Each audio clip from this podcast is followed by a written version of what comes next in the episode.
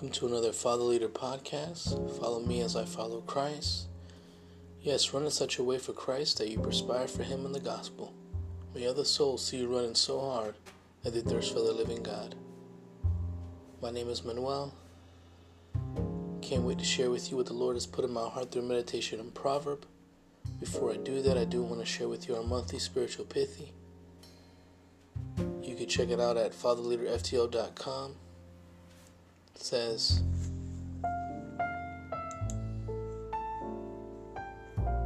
Jesus will use familiar things to explain spiritual things to you.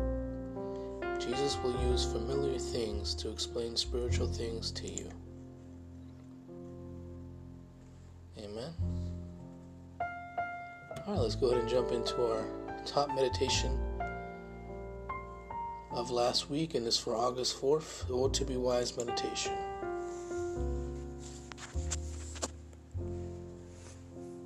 It is amazing how a few dead flies and perfume make all of it stink, and just a little bit of foolishness outweighs a lot of wisdom. The righteous hate what is false, but the wicked make themselves a stench and bring shame on themselves. There is a stench to a life lived without restraint. The slacker craves yet has nothing, but the soul of the diligent is fully satisfied. Yes, an odor to everyone, everything around, and to those who know you. Just a little bit of unrighteousness brings shame and disgrace. Lord, there are a few dead flies in my life, and I know they are a stench to you. I can smell it, my spirit testifies to it. As it is written, there is no one righteous, not even one.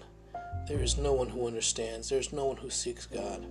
All have turned away from God. They have all gone wrong. No one does what is right, not even one. Their throats are open graves, their tongues practice deceit and deception.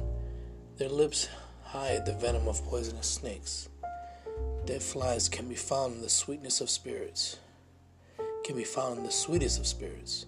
I'm surprised of the deep struggles people have, how they have not submitted it to Christ. The smell of their sufferings can be hidden from people, but not from God. Jesus, you died for my sins and gave me your sweet spirit to live within me. I'm humbled that you would come and live in this filth. Since you have come, you have tidied up the place. My heart has changed, my mind has become clear. These dead flies once lived, but now they sit at the bottom of my soul. Keep them away from the sweet aroma of your presence. I know one day you will give me a new wineskin for my renewed spirit in Christ. But what a testimony to your holiness that you can save a sinner like me, even in the stench of my own sins. You have come to make me clean. I pour out my heart as perfume and worship at your feet. Thank you for using me to house your glory in your presence. Without your presence, I am an open grave full of dead flies. With you, I am full, I am alive and full of the Spirit of life. This is unbelievable how good righteousness, righteousness can smell on a wretched sinner like me. I am clean, forgiven, and set free. I am flowing like milk and honey because Jesus loves me and fills me constantly. He has a nose for every one of us if only we would come to Him to be cleansed and filled with His love. Meditate Ecclesiastes chapter 10, verse 1. Amen. Well, let's jump into our top proverb of the week here. This is for August 4th. For August 4, this is Proverbs of a 37 year old man. What a beautiful life Jesus lived.